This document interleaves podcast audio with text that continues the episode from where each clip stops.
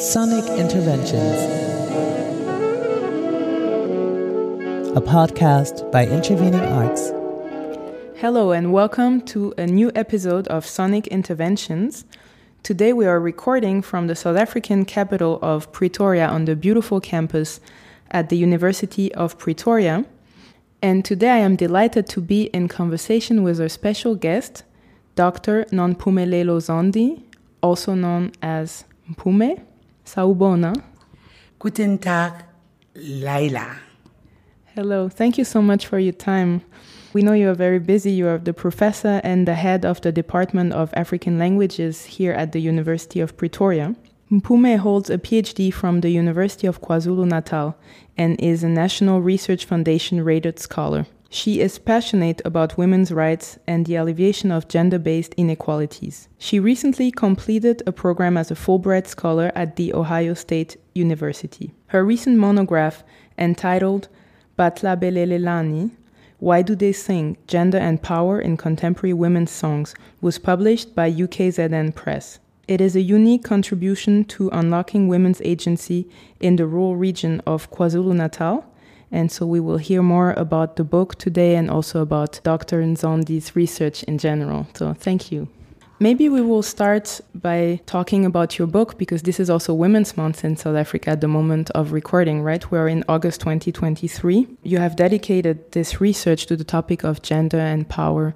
So maybe you can tell us a little bit more let's start maybe in general with the role of song and sounds and music in South Africa in general, talk, thinking about the history also and, and the present today. Thank Dankeschön. Uh, Leila, I'm really so fascinated talking about my book because it's my passion. You know, women, gender, that's a subject that is very close to my heart. And now add to that music, song, then this just uh, becomes a cherry on top. Let me just say something. You know, South Africa is a very diverse country, but interestingly, each and every culture in South Africa engages in song one way or another. That as it may, I belong to the Nguni group of people amongst the, the people that call themselves Ngunis, it will be Zulu people, Xhosa people, Swazi people, and Ndebele people. So I belong to the Zulu tribe, if you want, or ethnic group. And for us, especially Zulus, under the big banner of Nguni, everything we do is surrounded by music, by song. So for us, when we are happy, we sing. When we are sad, we sing. When there is gathering of any kind, we sing. So I think based on my book, there is this one quotation that I like a lot, which kind of summarizes what song and singing ukucula ukuhlabelela mean to us and uh, this is a quotation from one of the cultural critics as well as uh, one of the great authors T.C. Simang. So I will read it in its original language which is uh, isiZulu and then also my own translation of it in English. It goes ukucula lokhu kusemithanjeni yomuntu ongumZulu. Empeleni leli iqiniso elingephikwe futhi aligcini kumaZulu odwa. Bonke abayinzalo yaseAfrika bazalwa naso lesi siphiwo esibaluleke kangaka. Uma kufiwe kuyahutshwa. Uma kujajiwe kuyahlatshelelwa. Kubhiyozwe. Uma kuyimikhosi kuyahaywa. Kugidwe. Uma kusetshenzwa kunamalima umculo kawusaleli ngemuva. Uma kwenziwa noma yini ongase uyicabange leyo nto iphelezelwa ngumculo. Is such a powerful statement which translates as singing is ingrained in a Zulu person. In fact this is an unquestionable truth and does not end with the Zulu people, but all descendants of Africa are born with this wonderful talent. If people are happy, they sing and dance. Whenever there are ceremonies, songs will be sung. When people are engaged in any kind of work, such as working in the fields, music will be there. In fact, whatever the occasion is, music will be part of it. Music will be there. In fact, whatever the occasion is, music will be part of it. So I think this statement just says it all about music and song. Thank you so much. And I can relate to that because I was here 20 years ago in 2003 as an exchange student at the University of Cape Town. And so I really remember witnessing this powerful role of song and music in the everyday and also outside of the everyday. We know the history of South Africa and we know that songs plays an important role for protest. In your book, you were looking specifically at the rural area, right? At rural parts of KwaZulu Natal, and more particularly at gender and the role of song for women. So I was wondering if you can tell us a little bit more about that. What did you observe there that was special about how women sing? Was it maybe a form, a kind of intervention into the society or their context where they are? This is actually a very interesting question because I think it would be proper for me to just give you a brief background into this book this book is informed or is a deconstruction of my PhD, which I did in 2008 at the University of uh, KwaZulu Natal. I am born and bred in KwaZulu Natal in a rural village called Wandebeqheke outside uh, Pietermaritzburg. It's a village which, you know, missionaries sort of lived there and some years back maybe in the late 1800s or so because you know my great grandparents i think they lived there around the early 20th uh, century so the area is uh, predominantly christian so there were only two families which were not Christians. So these two families, they used to have these celebrations, these ceremonies of uh, coming of age ceremonies. It's called memulo, or when a young man has found love, oma, you know, kind of uh, would say engagement, that kind of thing. The funny thing is, as I was growing up, I used to see these things happening around my home, but I was not allowed to be part of those ceremonies because you know we are Christians, we don't want to associate with the pagans. Even though as people we lived peacefully with amongst them and with them and uh, their children were friends with would meet at the river fetch water together and so on and so on but when it came to their ceremonies uh, somehow my family and like in any other families that was regarded as not being a proper Christian if you join those. But as when I grew up, I started uh, studying at different places, going to university, teaching at certain places. I said to myself, I'm just fascinated with my own culture, especially the lacuna, the gap in my own upbringing as a Zulu woman. There are ceremonies that I believe under normal circumstances, I would have loved to also go through, but because of the circumstances under which I was born, I missed those. And so when I started teaching in Pinetown, a friend of mine used to teach at the place called KwaZwelibomvu, which was about 30 kilometers away from the town of Pinetown, which is not so far away from Durban. she would invite me on weekends and say, Come to the place where I teach. And then, you know, they always have these beautiful ceremonies. And I would go with her. This happened almost every weekend. They had, there was just something, there was just something. Girls coming of age ceremony, typical uh, traditional Zulu wedding. The functions were more or less around women. And sometimes it would just be women celebrating just being women, singing as women groups. And I said to her, you know what? I'll come back to this area. One day when I plan to do my PhD, I'm going to come to this area. And that was about 1995. Guess what? 10 years later, I did my research. In fact, a little earlier than 10 years because I started in 2004. You know, the protocols that uh, I had to go through in order to do that, besides my university ethical clearances and so on and so on. But when I actually had to go to the village called KwaZwelibomvu, which was very much similar to my KwaNdebele village, there were similarities, but and yet the experience I had had was very different. But what made it similar was the two families, the things that I had seen through the window or just standing at my own home, looking across there in the open space, seeing things happening, hearing songs and so on, but not as clearly as if I would have been part of the gathering. That is what my book is about. You know, in as much as, you know, when I, I, I first talked about that summary by Msimang, that song is part of Zulu people's lives, or Africans as a whole. But the fact that I decided to focus on women's songs means that there must have been something that drove me there.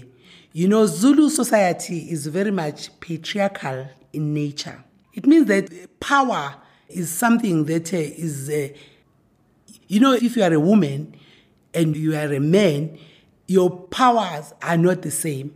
There are things that you can say, there are things that you may not be allowed to say. You just know those uh, things. They're just nuances that uh, make you aware through the practice or cultural practices called uh, you know, as a woman, you know your place, you know what is expected of you. And so sometimes women feel that there are things that happen in their lives, but they cannot say them. They cannot speak about them. Through song, they are able to because songs works as a license. So it kind of gives women a license to say that which they would not normally say in a normal speech. So that is where the crux of the matter is that through songs, you learn so much about what women experience.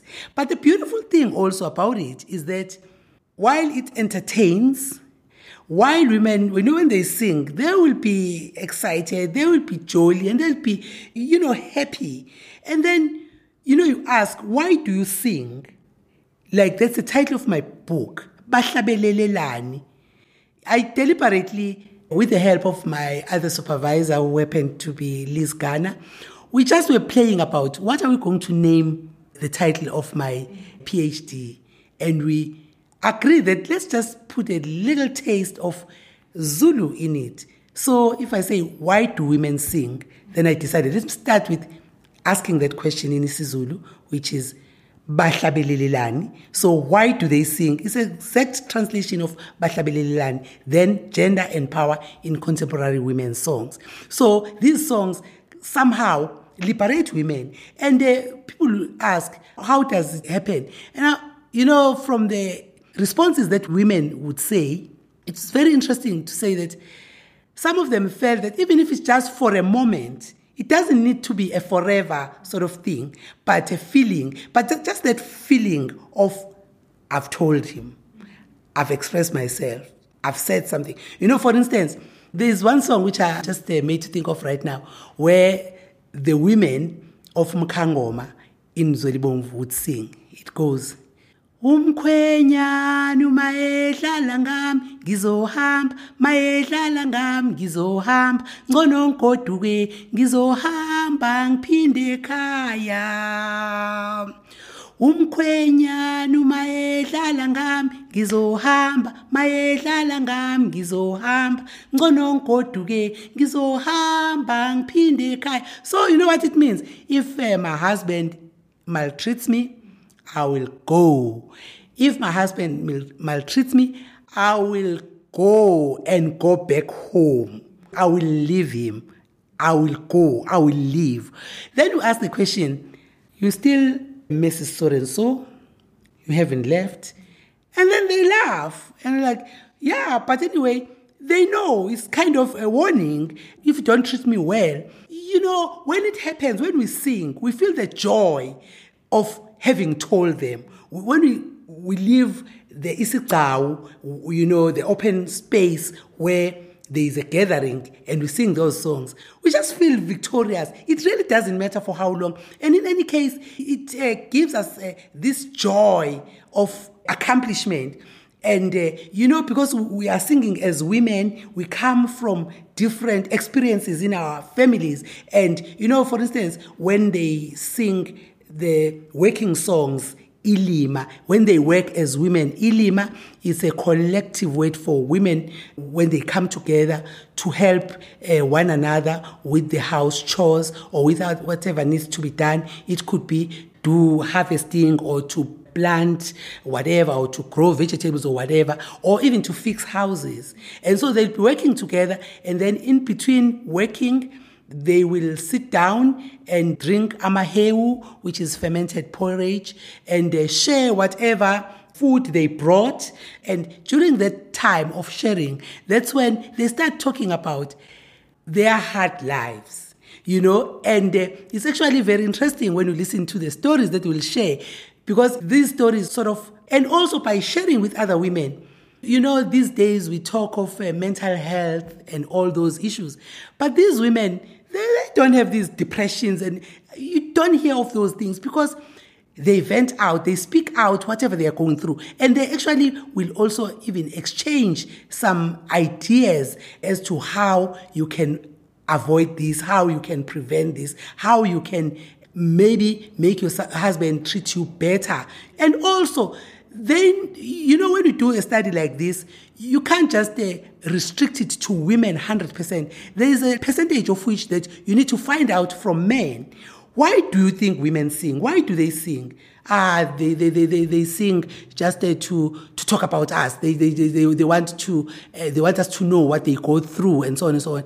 And like, what, what about you? Do you sing? Oh yeah, we sing. What do you sing about? Ah, we just sing about uh, us being men, what it means to be a man. But you know, they would like kind of a beat about a push. But they know that when women are together, they will talk about them, which is actually quite a good thing because each man will try that is not a subject of a conversation when the, the women are together. So, in a way, I think that on its own brings about this peace. That is why, honestly, in as much as women can say we express ourselves, we, we tell our men, because these songs are sung in, in public. So these songs are for public consumption. When men are there and they hear this, they feel like in future I must do better. So honestly, it may be very minimal, but there is advocating for peace.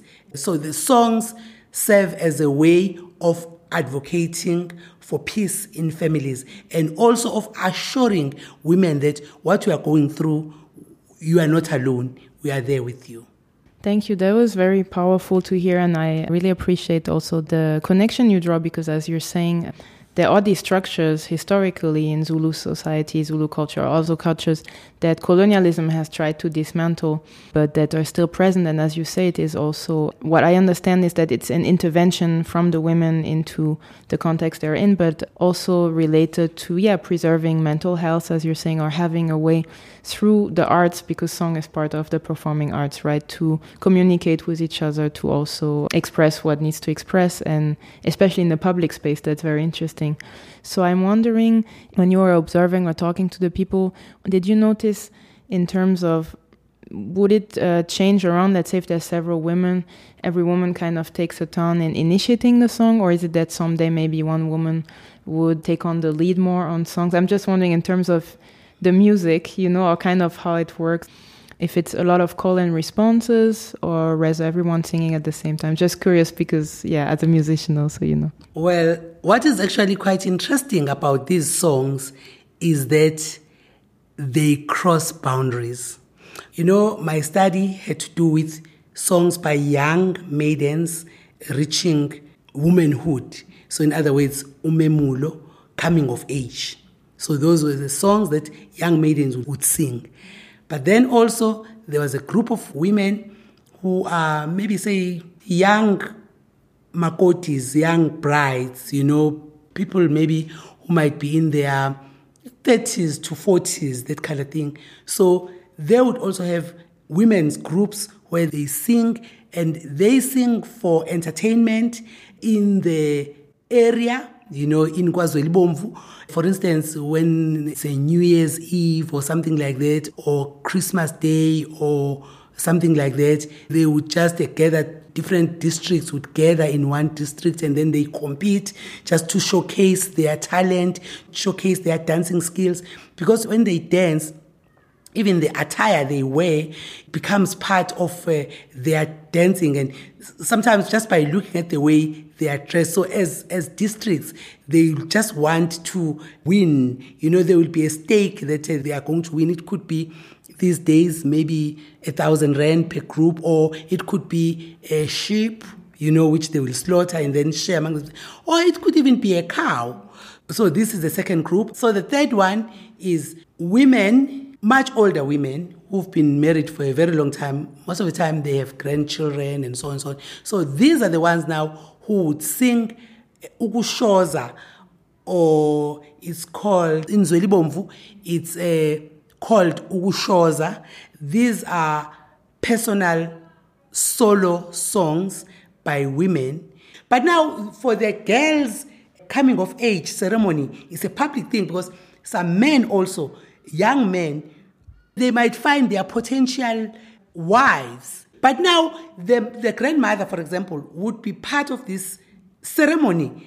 And then that thing that uh, Ezekiel, that poem, that private, uh, personal, solo thing, it leaves the Zulu rondavel, you know, to the public. And then she's just going to get out of nowhere and throw herself into the center and start dancing. And women who say the chorus, you know, like respond to what she says, will join. And it ends up being a public affair. And then people might also think, wow, so this uh, is so and so this is a key, so it means that, you know. But then they also, again, the fluidity, the flexibility of these songs, where I say, you know, it crosses the genres. You know, it's not just going to be stuck and be stiff and just be there it can go anywhere. Because even now, these women who I said they compete for this and that, again, when it is a coming of age ceremony, you will still find those songs there.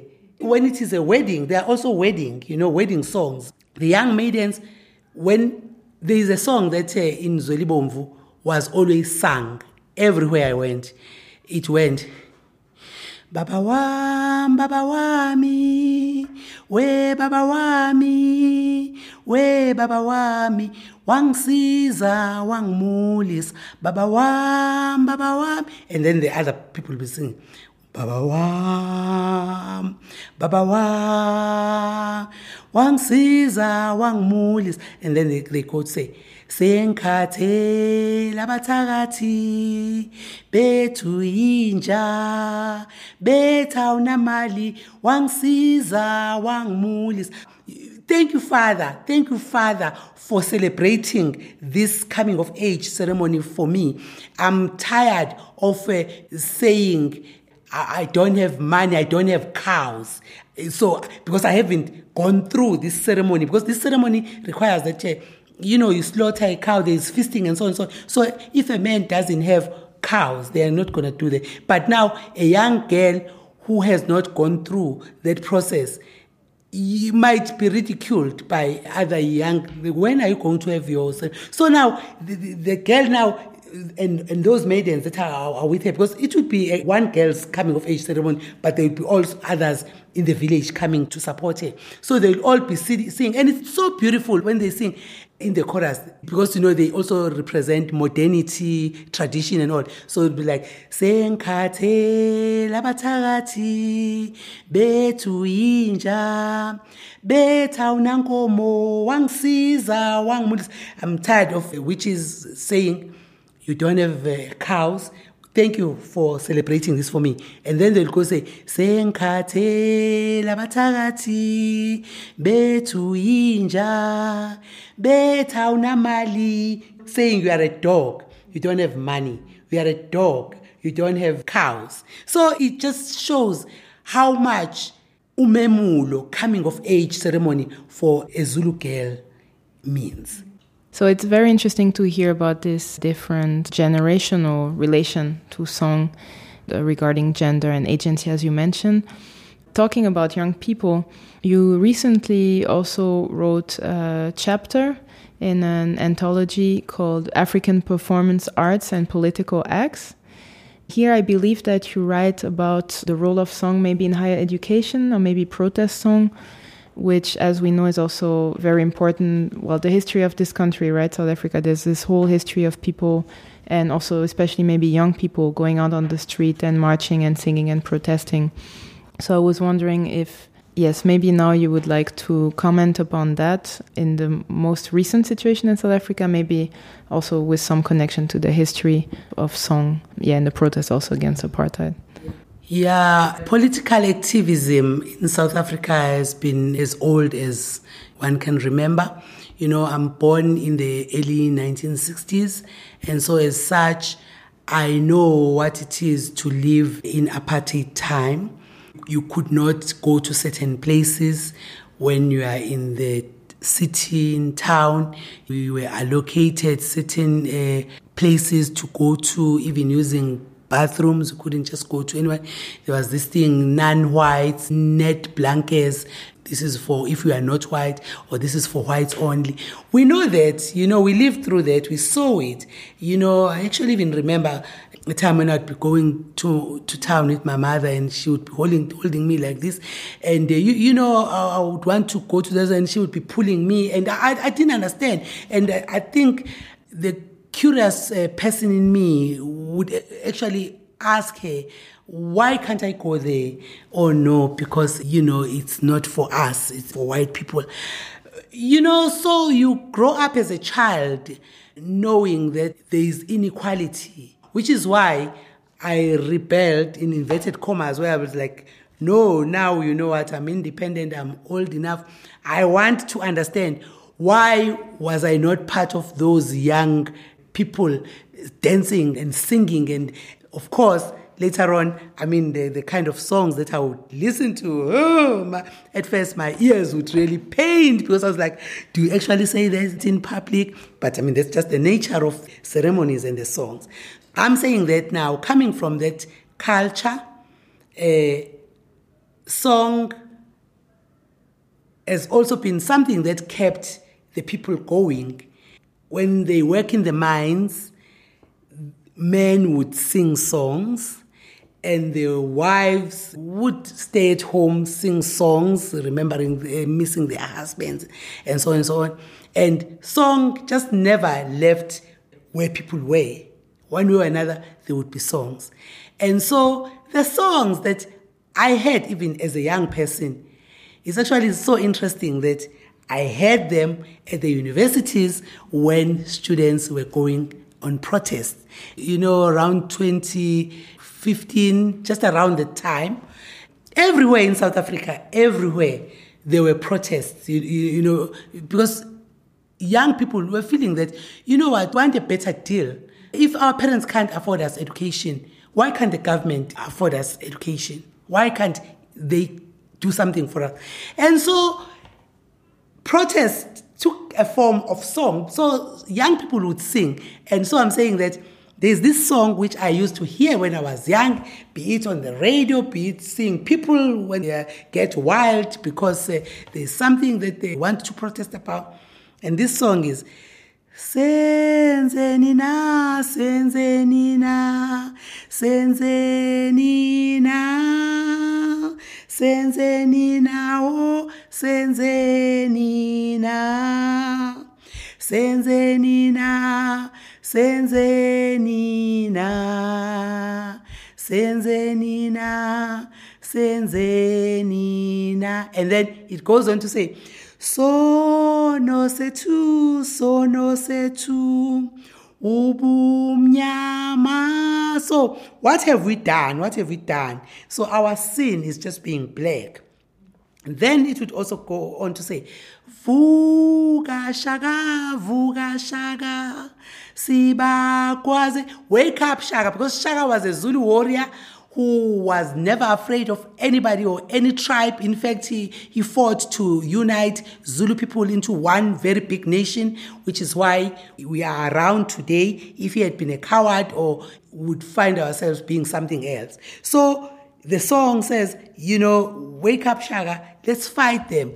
This song was sung back then, and now young people who were not there when apartheid was rife they sang those songs during the protest. And there is not a single institution where, when students are protesting, they don't sing the, this song. And it's not only students, they even hear it in the townships, they hear it on the streets, everywhere. These are kind of songs it's really interesting you're saying that because I know this song. When I was here in 2003, there was this film that came out, Amandla, A Revolution in Four Part Harmony. I'm sure you know it, where there was all this history. And this song particularly moved me, like in a special way. So it's interesting you mentioned this song. Yes. It's kind of a, a prayer. It's a protest song. You know, the tempo, the rhythm, the lyrics, it touches to the core, especially when you think these are the young people who are born in, in the 2000s and late, very late 90s, for them to be these songs, they've migrated, they have moved in new contexts, within new contexts, but the songs not having changed any bit, and the message about this is still protest, complain, even after we think that we're a democratic country. Thank you so much for your time. I think there was very rich content. Siyabonga. Danke schön und Wiedersehen.